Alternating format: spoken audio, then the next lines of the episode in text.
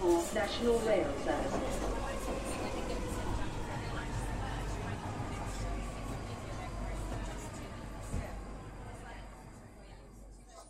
Bine te-am găsit în stația Londra. Eu sunt Manuel Cheța de la manuelcheța.ro și bine te-am regăsit la un episod nou al podcastului Un Român în Londra. Un podcast în care săptămânal luăm știrile din ziarul Evening Standard, după care le comentăm puțin în uh, câteva idei principale. Episodul de astăzi l-am numit Foame în Londra pentru că cei de la Evening Standard au pornit un o campanie foarte mare legată de mâncarea care este aruncată în fiecare zi de supermarketurile din Londra. Să vedem ce mi se pare simpatic la asta și ce nu mi se pare simpatic la știrea săptămânii.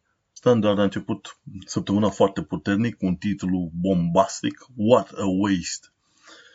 Un titlu în care spunea că supermarketurile din Marea Britanie aruncă 115.000 de tone de mâncare în fiecare an și se pare că undeva pe la 875.000 de londonezi își fac probleme legate de ceea ce vor mânca în ziua de mâine.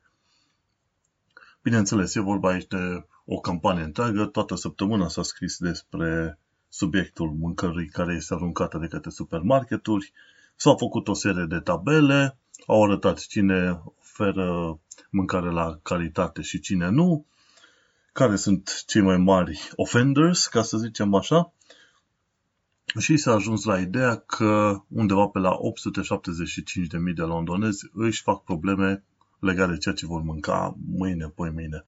Statisticile de la Evening Standard merg puțin mai în detaliu și spun că undeva pe la 100.000 de londonezi din 8,5 milioane de londonezi, de fapt oameni rezidenți aici, chiar nu au ce mânca astăzi. Cu alte cuvinte, 100 de mii de oameni din Londra sunt muritori de foame la propriu. Și ei prezintă vreo câteva cazuri destul de interesante în care oamenii își fac probleme cum vor supraviețui cu 20 de lire pe săptămână, ceva în genul ăsta. O familie, doi, bă, doi adulți și doi copii. Și la un moment dat chiar era un caz al unui tip de vreo 30 de ani de zile care zice că de un an jumate căuta să-și găsească de muncă undeva pe la supermarketuri, dar nu lucruri mari, ci la hor, să mute marfa de acolo-acolo și totuși n-a putut să-și găsească, știi? Și mă miră foarte mare, una la mână. Cum de ai 100 de mii de muritori de foame și încă 700 de mii care încă își fac probleme cam cine o să mănânce, în una dintre cele mai puternice țări din lume, în unul dintre cele mai bogate orașe din lume. Londra, desigur. Deci, cum poți să te gândești când mergi pe stradă că unul din 32 de oameni pe care îi vei întâlni astăzi, merge pe lângă tine uitându-se cu jint la ce știu eu, ce sandwich mănânci tu pe acolo, luat de la Subway sau alte chestii, știi? Și este foarte curios, am și întrebat pe Facebook în, în urmă cu vreo câteva luni de zile, cum poți să ai oameni săraci într-o țară atât de bogată și mi-am dat seama că, de fapt, sărăcia asta este doar un fel, e un stare de spirit, probabil, sau probabil unii se nasc așa, au ceva genetic. Deci n-am reușit să înțeleg deloc. Pe la muncă am întrebat vreo câțiva colegi britanici 100%, născuți, crescuți aici și le-am zis, mă, care e treaba cu statisticile astea? Și au spus, mă, sunt nițel exagerate statisticile. Dar adevărul este că Londra are destul de multe zone în care sunt oameni săraci. Și concluzia oamenilor respectiv a fost că, într-adevăr, oamenii sunt sărați pentru că nu vor ei să facă mai mult cam acea situație care o găsești și în România. Sunt unii oameni care sunt probabil la limită, excludem anumite cazuri care le poți crede, ei bine, oamenii ăia la limită nu vor să facă, nu vor să învețe. Și chiar mi-a spus unul dintre britanici, mă vezi că sunt acele numite benefits, ajutor de la stat, care în anumite cazuri se apropie destul de mult de salariul care poți să-l, lua, să iei, salariul minim în Londra. Și salariul minim care undeva pe la 1200-1300 de lire. Dacă te duci undeva și lucrezi și ți se dă mai puțin de atât, înseamnă că e o bătăie de joc foarte mare. Și te, te uiți cum într-o țară în care se găsește locuri de muncă și Londra are locuri de muncă multe, inclusiv în domeniul supermarketurilor. Și te uiți că sunt oameni care sunt muritori de foame nu pentru că, vai de curul lor, e soarta rea cu ei, ci pentru că ei înșiși nu vor să se ducă să, să muncească și nici să schimbe, să zicem, niște perspective. Locul de muncă găsești la supermarketuri și dacă vrei să înveți puțin tel de HTML, CSS, găsești și ca începător, ca front-end developer începător la tot felul de startup-uri din Londra. Și am tot citit articolele de la Evening Standard legate de mâncare care este aruncată. Practic e vorba de mâncare care mai are o zi, două până la expirare și o duc în containere, iar din containerele respective mâncarea este dusă la tot felul de fabrici, uh, nu fabrici, ferme, sau dacă nu, sunt duse în locuri unde se poate genera biogaz ca să faci curent electric cu ele. În tot ce am văzut în campania celor de la Evening Standard, campania la care s-a alăturat și Sadikan, care, din punctul meu de vedere, este un om, un populist, uh, din tot ce am văzut, toată situația a fost prezentată unilateral.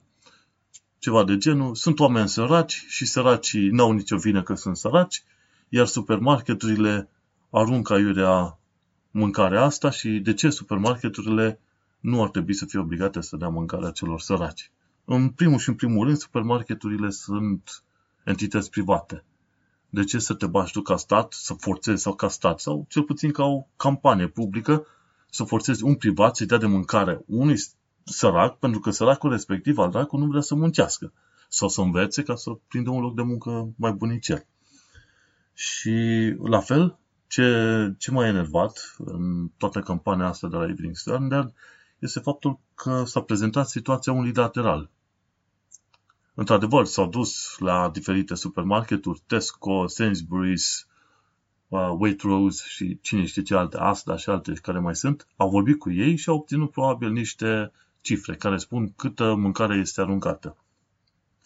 Însă nimeni nu a vorbit de faptul că aceste supermarketuri s-ar putea să câștige un ban trimițând acele mărfuri care teoretic ar fi stricate, trimițând la ferme sau cine știe în alte părți. N-am văzut în toate zecile de pagini care s-au scris săptămâna asta un articol care să urmărească, să zicem, unde se zice mâncarea de la supermarket mai departe. Care este câștigul supermarketului respectiv. Pentru că trebuie să te gândești că totul se reduce până la urmă la niște bani. Și la fel, nu mi se pare deloc ok să te duci la supermarket, să obligi supermarketul să dea de mâncare săracului, când săracul face ca leneșul din povestea clasică românească. Muieți poți magii. Și cam atât am avut de zis. 875.000 de londonezi își fac probleme ce vor mânca în zilele următoare. Și își fac probleme pentru că și-o fac cu mâna lor, nu de alta. Trecem la a doua știre din, de luni. Luni a fost o știre foarte interesantă. O polițistă a fost la o petrecere și când a ajuns acasă n-a vrut să dea bani taximetristului, ba chiar mi se pare că i-a dat și un șut. L-a lovit cumva. Ei bine, se pare că poliția, la un an de zile după situația asta, a dat-o pe polițist afară. Ei bine, ar trebui să se ia aminte. Și în România, când oamenii nu se comportă, respectiv polițiștii nu se comportă conform, ar trebui să fie trimiși acasă. Și aici fac referire, de exemplu, la secția 5 de poliție din Brașov, când uh, a fost jumătatea mea acolo să rezolve niște probleme cu cazuri active acum, a lovit o duhoare, o duhoare o, de țigară și polițiștii se scuzau, nu, nu, aici nu fumează nimeni, nimeni n-a fumat în secția de poliție. Ei bine, respectiv au fumat în secția de poliție și râdeau pe sub mustăți, ca niște copii proști din fundul clasei, știi tu, când te duci la școală și în fundul clasei sunt o serie de proști. Ei, așa s-au comportat și polițiștii. Și uite că acei polițiști ar fi meritat puțin tăr să fie luați de ciuf de șefii lor pentru modul prost în care se comportă. În Anglia se poate, ar trebui să se poate și în România. Și mergem la ultima știre de luni, de exemplu, este legată de faptul că noul prim-ministru, Theresa May, Theresa May, cum vrei să zici, pare pornită să lovească în tot felul de planuri care au fost stabilite de către Cameron, celălalt prim-ministru. Practic, planul, să zicem, e aici exemplificat unul legat de salariul minim în, în UK. Uh, Mă, normal, salariul minim în UK e undeva pe la vreo 6 lire și ceva pentru cei până în 25 de ani și peste 25 de ani salariul minim ar trebui să fie de undeva pe la 7,20 de lire pe oră. Diferența de salariu minim pe grupe de vârstă e o chestie de politică, în sensul că dacă după se consideră din punct de vedere politică, după 25 de ani ai familie și copii și ai nevoie de un salariu minim mai mare. Și tocmai de aia aveți diferența asta de salariu minim. Și planurile pre, pre, predecesorilor lui mei spuneau că vor să mărească salariul minim până la vreo 9 lire pe oră până în 2020. Iar Theresa May se pare că vrea să-și bage coada și să strice aceste planuri.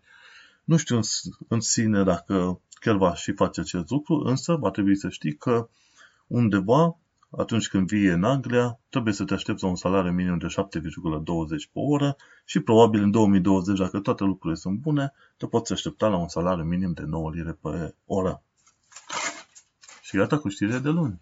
Aș fi zis că marți a fost o zi mai calmă. De obicei, marți noi avem QA Day la muncă și e destul de agitat totul. Abia mai poți să respiri. Însă se pare că n-a fost o zi calmă nici în domeniul știrilor. Deși au fost mai două știri, știrile astea au ajuns. Și una dintre știri este legată de faptul că vreo 100 de tinerei, respective elevi de școală, s-au bătut undeva într-un parc, 100.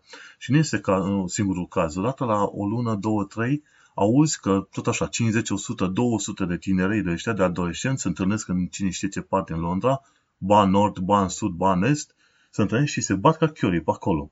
Și este un fenomen foarte ciudat. Chestie care n-am auzit-o în România probabil de, nu știu, 20 de ani de zile. Și se pare că, că 100 de tinerei din ăștia s-au întâlnit într-un parc din sud estul Londrei. Uh, și este vorba de parcul din zona Northumberland Heath. Și undeva s-au bătut pe dimineața, pe la vreo, nu dimineața, seara, pe la vreo 5.40. Și unul dintre băieții ăștia a ieșit foarte grav rănit din bătăile astea. Încă nu se știe de ce.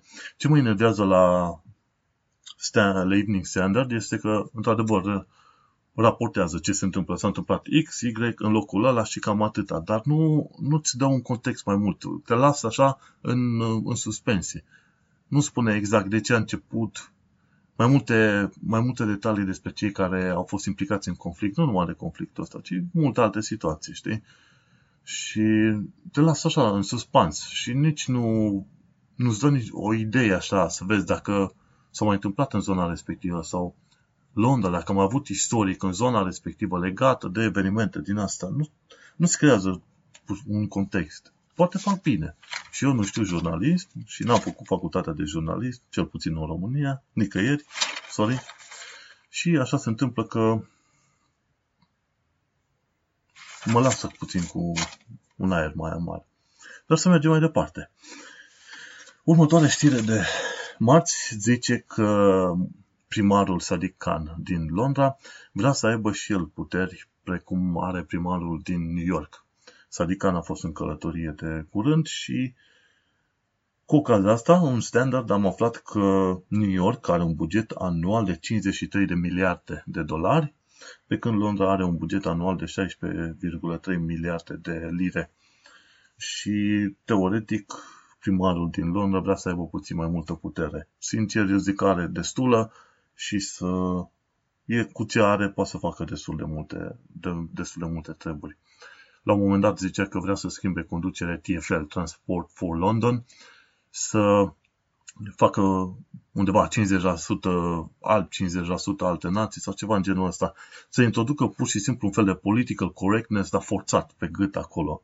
În loc să zic că vom pune oamenii cei mai capabili, indiferent de culoare, rasă și orice altceva vrei tu, zice neapărat să avem un număr de X oameni din rasa X, un număr de X oameni din rasa Y. Ceea ce e o prostie. Bagă oamenii competenți și restul lasă să curgă de la sine. Și o altă chestie foarte interesantă este că poliția a început să colaboreze cu firmele de pază din vestul Londrei într-un mod, să zicem, mai inedit. Una dintre firmele astea își montează camere pe motorete și cu motoretele respectivă patrulează în anumite cartiere din vestul Londrei. Atunci când se descoperă o anumită infracționalitate în zona respectivă, camerele astea de pe motorete trimit informațiile către poliție și firmele respective de pază au voie să urmărească hoții, dar până la un anumit punct. Și asta pentru că ziceau că în zona străzii Bond Street au fost vreo 16 raiduri, raiduri cum le numesc ei, de fapt atacuri. În, în deosebi, tot felul de infracțiuni se întâmplă cu ajutorul mopedelor. Sunt vreo 2-3 indivizi, iau mopedul, se duc la un magazin, sparg geamul, fură ce reușesc să fure și pa dispar. Ei, și se pare că poliția colaborează într-un mod mai inedit cu o firmă de securitate pe, pe chestia asta. N-ar fi rău să vezi și prin România așa. Și cam atât am avut și cu știrile de marți. Prea multe lucruri nu sunt de comentat. În genere, Londra este un loc cât de cât sigur. Gândește-te totuși că atunci când aduci 8,5 milioane de oameni la un loc, s-ar putea să fie lucruri puțin mai tensionate. Și legat de mopede, mi se pare că anual se fură undeva pe la 1000 de mopede în Londra și o bună parte dintre ele ci că sunt folosite la tot felul de infracțiuni. Să mergem mai departe la alte știri. Puh, arde. Am niște scoci McKendricks aici, luat pentru ocazii speciale și ca ocazii speciale zicând uh, podcasturi, câte un articol la care trebuie să lucrez mai mult pe blogul personal și câteodată mai au o gură și arde de mori. Ceva în genul pălinții. Îi zice, cum îi zice? Ha? McKendricks. Nițel cam scump și tocmai de aceea e bine să le iei pentru ocazii speciale. Dar să nu uităm că lucrurile de aici sunt ceva mai ieftine decât în România și dacă e să compar salariul de în România cu cel de aici, hm, e ok. După gura asta fierbinte, ajungem la Siria de miercuri. Iar miercuri am aflat că Oxford este pe locul 1 din lume în tabelul celor mai performante universități din toată planeta asta. Și pe locul 8 este Imperial College London. Interesant lucru este faptul că Oxford a fost pe locul 2 până nu de curând și văd că au reușit să câștige locul 1. Noul clasament este în felul următor. Pe primul loc e Universitatea din Oxford, pe locul 2 e California Institute of Technology, Caltech, așa îi zic. După aia Stanford University, după aia University of Cambridge. Cambridge e cam pe același nivel, pe aceeași linie geografică cu Oxford, undeva în nord-vestul, nord-estul uh, Londrei. După, ca, după care e MIT, după aia Harvard, Princeton, pe locul 8 este Imperial College London, după aia pe locul 9 e ETH Zurich și Continuă mai departe, pe locul uh, 10 este University of California, Berkeley, după aia University of Chicago. Foarte interesant este că în Londra ai totuși o universitate, și adică Imperial College London, în acest top 10. Așadar, dacă ești în Londra și ai chef să înveți, probabil că n-ar fi rău să te duci la Imperial College London. Dacă nu, dacă îți permiți și totuși ai un bani pus deoparte, te poți duce la Oxford. Oxford e un fel de sătuleț. E fi zis oraș, dar e un fel de sat, o comună care e plină de facultăți peste tot, bineînțeles facultățile de la Universitatea din Oxford, și sunt tot felul de străduțe, pe unde a stat Henry Cavendish, pe unde a stat un alt om de știință, în ce peste tot vezi plăcuțe și când ajungi așa în Oxford, e, e un alt aer simți într-adevăr că ești într-un mediu în care vrei să înveți. Și cam atât despre universitățile astea. Nu uita, Imperial College London. O altă știre din ziua de miercuri este legată de faptul că un chiriaș a lansat TripAdvisor pentru chiriași. Practic, la cât de multe măgării se întâmplă în lumea chiriilor din Londra, nici nu era de mirare că la un moment dat trebuia să apară un site care să spună, mă, în chiria asta am stat bine, în chiria asta altă n-am stat bine. Și site-ul mi se pare se numește Like a Let. Like a Let. Și a fost făcut de către Ricky Child. Și e un fel de site în care faci review-uri de apartamente, case unde ai stat un, un chirie. Like a Let. Like a Let. Aș avea și eu destul de multe de zis despre anumite locuri, așa că nu mai am, cum îi zice, chiar am trecut printr-o situație destul de supărăcioasă de curând, în care am închiriat, am semnat cu un individ și individul ăla era de fapt chiriașul și nu proprietarul uh, propriu-zis al apartamentului. Ei, și de acolo a pornit un întreg val, un întreg joc de domino de evenimente neplăcute unul după altul.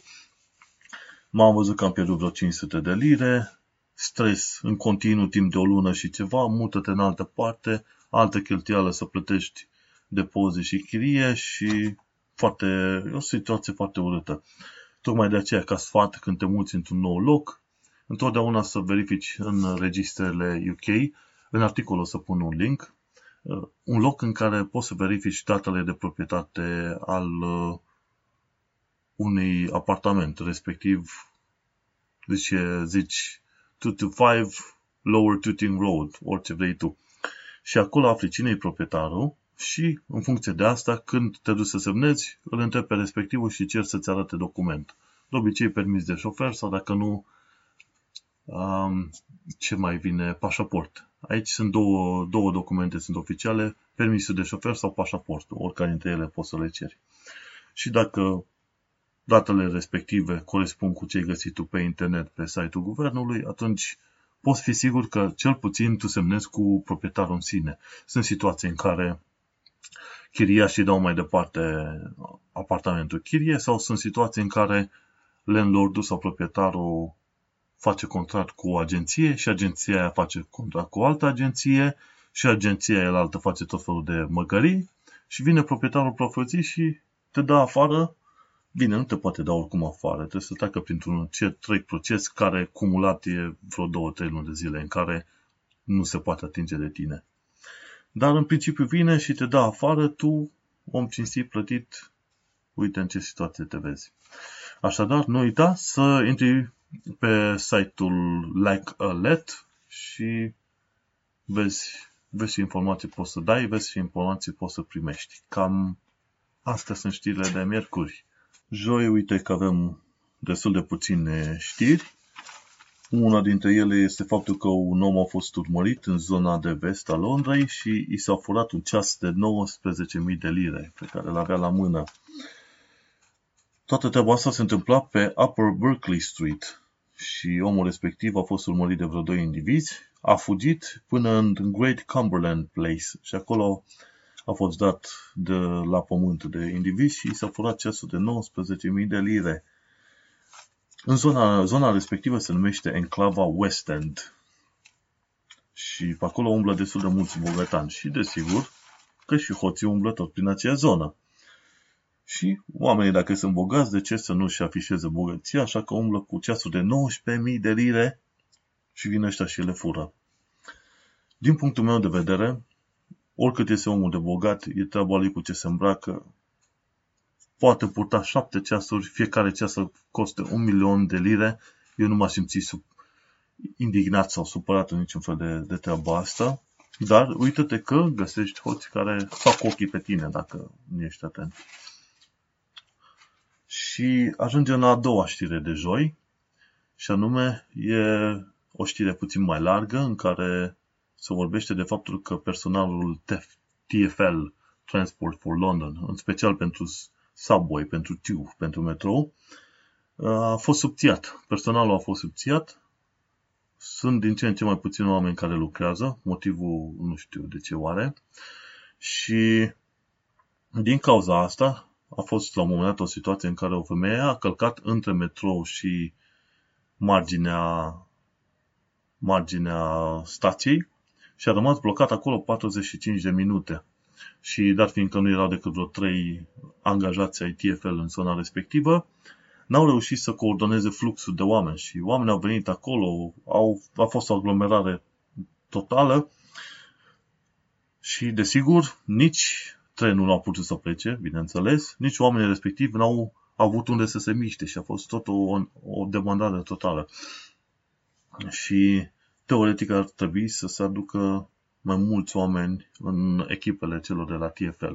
Și am văzut că sunt oameni de toate culorile și toate națiile angajați acolo. Cine știe, dacă ajungi odată în Londra, știi, să zicem că nu ai experiență să lucrezi în cine știe ce domenii, dacă știi că de câte engleză, poate ai șansă să te angajezi chiar la ăștia la TFL, pentru că le trebuie, se pare. Și se întâmplă, cum a fost unde, și în București, parcă a fost așa un caz în care o femeie a rămas cu piciorul blocat între, între garnitură și stația în sine. Și trecem la următoarea știre, de fapt ultima știre de joi, este faptul că MI6 caută experți în hacking. De obicei, MI6 recrutează din uh, zona facultăților studenți care abia acum termină școala, ca mai apoi să integreze în echipele lor de anti-terror, anti-hacking, anti, anti-orice ar fi. Deci, dacă ești un foarte bun calculatorist, te bagi pe aici pe la facultate, mâine pe mine nu știi cum te pot angaja cei de la MI6. Acum nu știu dacă e o condiție absolut obligatorie, deși mă aștept ca tu să fii cetățean britanic. Vedem. Și cam asta este cu știrile de joi. În mod normal, Standard are undeva pe la vreo 70-80 de pagini și caut să citesc lucruri care mi se par să fie mai interesante sau mai relevante pentru situația dată sau pentru ziua respectivă sau pentru poate chiar ce mă interesează strict pe mine. Și tocmai de aceea nu trec prin toate, pentru că la un moment dat găsești, cred că sunt vreo 20-30 de pagini numai legate de home owning, proprietăți, chirii și alte chestii, și Nu, nu e întotdeauna relevant. De aia am foarte puține știri. Și am ajuns la ziua de vineri. Vineri am aflat că May a fost avertizată, May, primul ministru al UK, a fost avertizată de către oficialii UE să nu dezbine UE-ul când e vorba de negocieri. Teoretic, negocierile de Brexit trebuie făcute între UK și UE, dar se pare că cei din UK au alte planuri și vor căuta să facă negocieri directe cu o țară sau alta ca să obține niște târguri nițel mai bune. În principiu, legat de Brexit, marele nostru Brexit, UK vrea să aibă acces nerestricționat la ce, tot ce înseamnă piața liberă din UE și UE zice că este ok cu treaba asta, doar că atunci UK trebuie să accepte uh, liberul acces al tuturor persoanelor din UE în UK. Și acolo este ceartă foarte mare și posibil ca mei să, joa- să încerce să-i joace pe oficialii de la, de la Bruxelles. Încă nu se zice exact ce se va întâmpla cu cei care sunt uh, aici. Sadiq Khan, primarul Londrei, tot atrage atenția că cei care lucrează deja ar trebui să primească un, să zicem, un statut de protejat și eventualele condiții care se pun să se pună pentru cei care vor veni, cei nou veniți. Interesant lucru, din ce reușisem să citesc statistici acum, când săptămâna trecută, când am mai vorbit pe domeniul muncii, undeva pe la vreo 45% din uh, forța de muncă din Londra este străină, nu e din UK. O parte mică, undeva pe la vreo 100-200 de mii de oameni, ar fi din România, dar restul sunt în bună parte din Polonia, India, Pakistan și din alte țări, inclusiv din... Uh, unde? Sunt foarte mulți din Brazilia. Îți vine să crezi sau nu, dar sunt foarte mulți din Brazilia. Sunt și alții din Africa de Nord, Uh, din Franța și Spania și, bineînțeles, destul de mulți din Germania. Nu te fi așteptat. Din Germania, teoretic, ar trebui să fie vreo jumătate de, nu jumătate de milion. 2-300 de mii, oricum mai, mulți decât, mai mult decât români. Și revenind, se ajunge din nou, legat de Brexit și de discuțiile alea, se ajunge la, la întrebarea respectivă. Dacă tu îi trimiți pe ăștia 4,5 milioane acasă, îi scoți afară, îi expulzezi, îi extermini, treaba ta ce faci pe acolo, ai alți 4,5 milioane de oameni din domeniul construcțiilor, bancare, sănătate, IT, orice vrei tu, să umpli locurile de muncă din Londra? Și gândește-te că o, o parte din forța asta de muncă este profesionistă, să zicem. Și se pare că în principiu nu, n-ar avea de unde. Că ea trimite cu totul, n-ar avea de unde. E, se tot aude fraza asta foarte ciudată, că pentru că au venit imigranții, nu mai avem noi locuri de muncă. Cei care se plâng asta sunt tocmai work, uh, working class, cei săraci și tocmai cei care nu vor să se adapteze și să învețe lucruri noi. Acei oameni care oricum n-ar fi lucrat ceea ce lucrezi tu când vii aici în Anglia, se plâng că tu vii și le furi locul de muncă. Desigur, ipocrizia este mare, de la un cap la altul. Și atunci când zic ăștia că au votat să plece străinii, ei nu știu ce au votat. Brexit în sine nu înseamnă să alun străinii din țară, ci să controlezi nivelul de imigrație. Care, chestie, care este o chestie care UK încearcă să o controleze probabil de vreo 10 ani de zile și n-au reușit să o stabilească. Hmm, dar asta e altă treabă. Răspunsul pe scurt este că nu, tu nu vii să furi locul de muncă al altuia, tu ca român, când vii în Anglia, și ăla care zice așa, probabil ar trebui să învețe, sau nu să învețe, ci pur și simplu să vrea să muncească. Asta e tot, să vrea să muncească. Mai departe, vânzările de case au scăzut cu 40%. Există anumite condiții care trebuie respectate atunci când vrei să cumperi o casă și, în principiu, tu, ca român, odată venit aici, poți să cumperi casă dacă ai niște bani, dacă ai un credit score suficient de bun, dacă banca aprobă, etc. Nu trebuie să fie ca și cum ai cumpăra o casă în România. Mergem mai departe. Ajungem la o altă știre. Chiar în zona Isle of Dogs, puțin la nord de Isle of Dogs, eu sunt în Isle of Dogs, undeva în zona stației Poplar, merg cu DLR-ul. DLR-ul este Docklands Light Railway. Chiar în zona respectivă, un tip din Cehia de vreo 31 de ani a fost omorât de vreo 3 proști.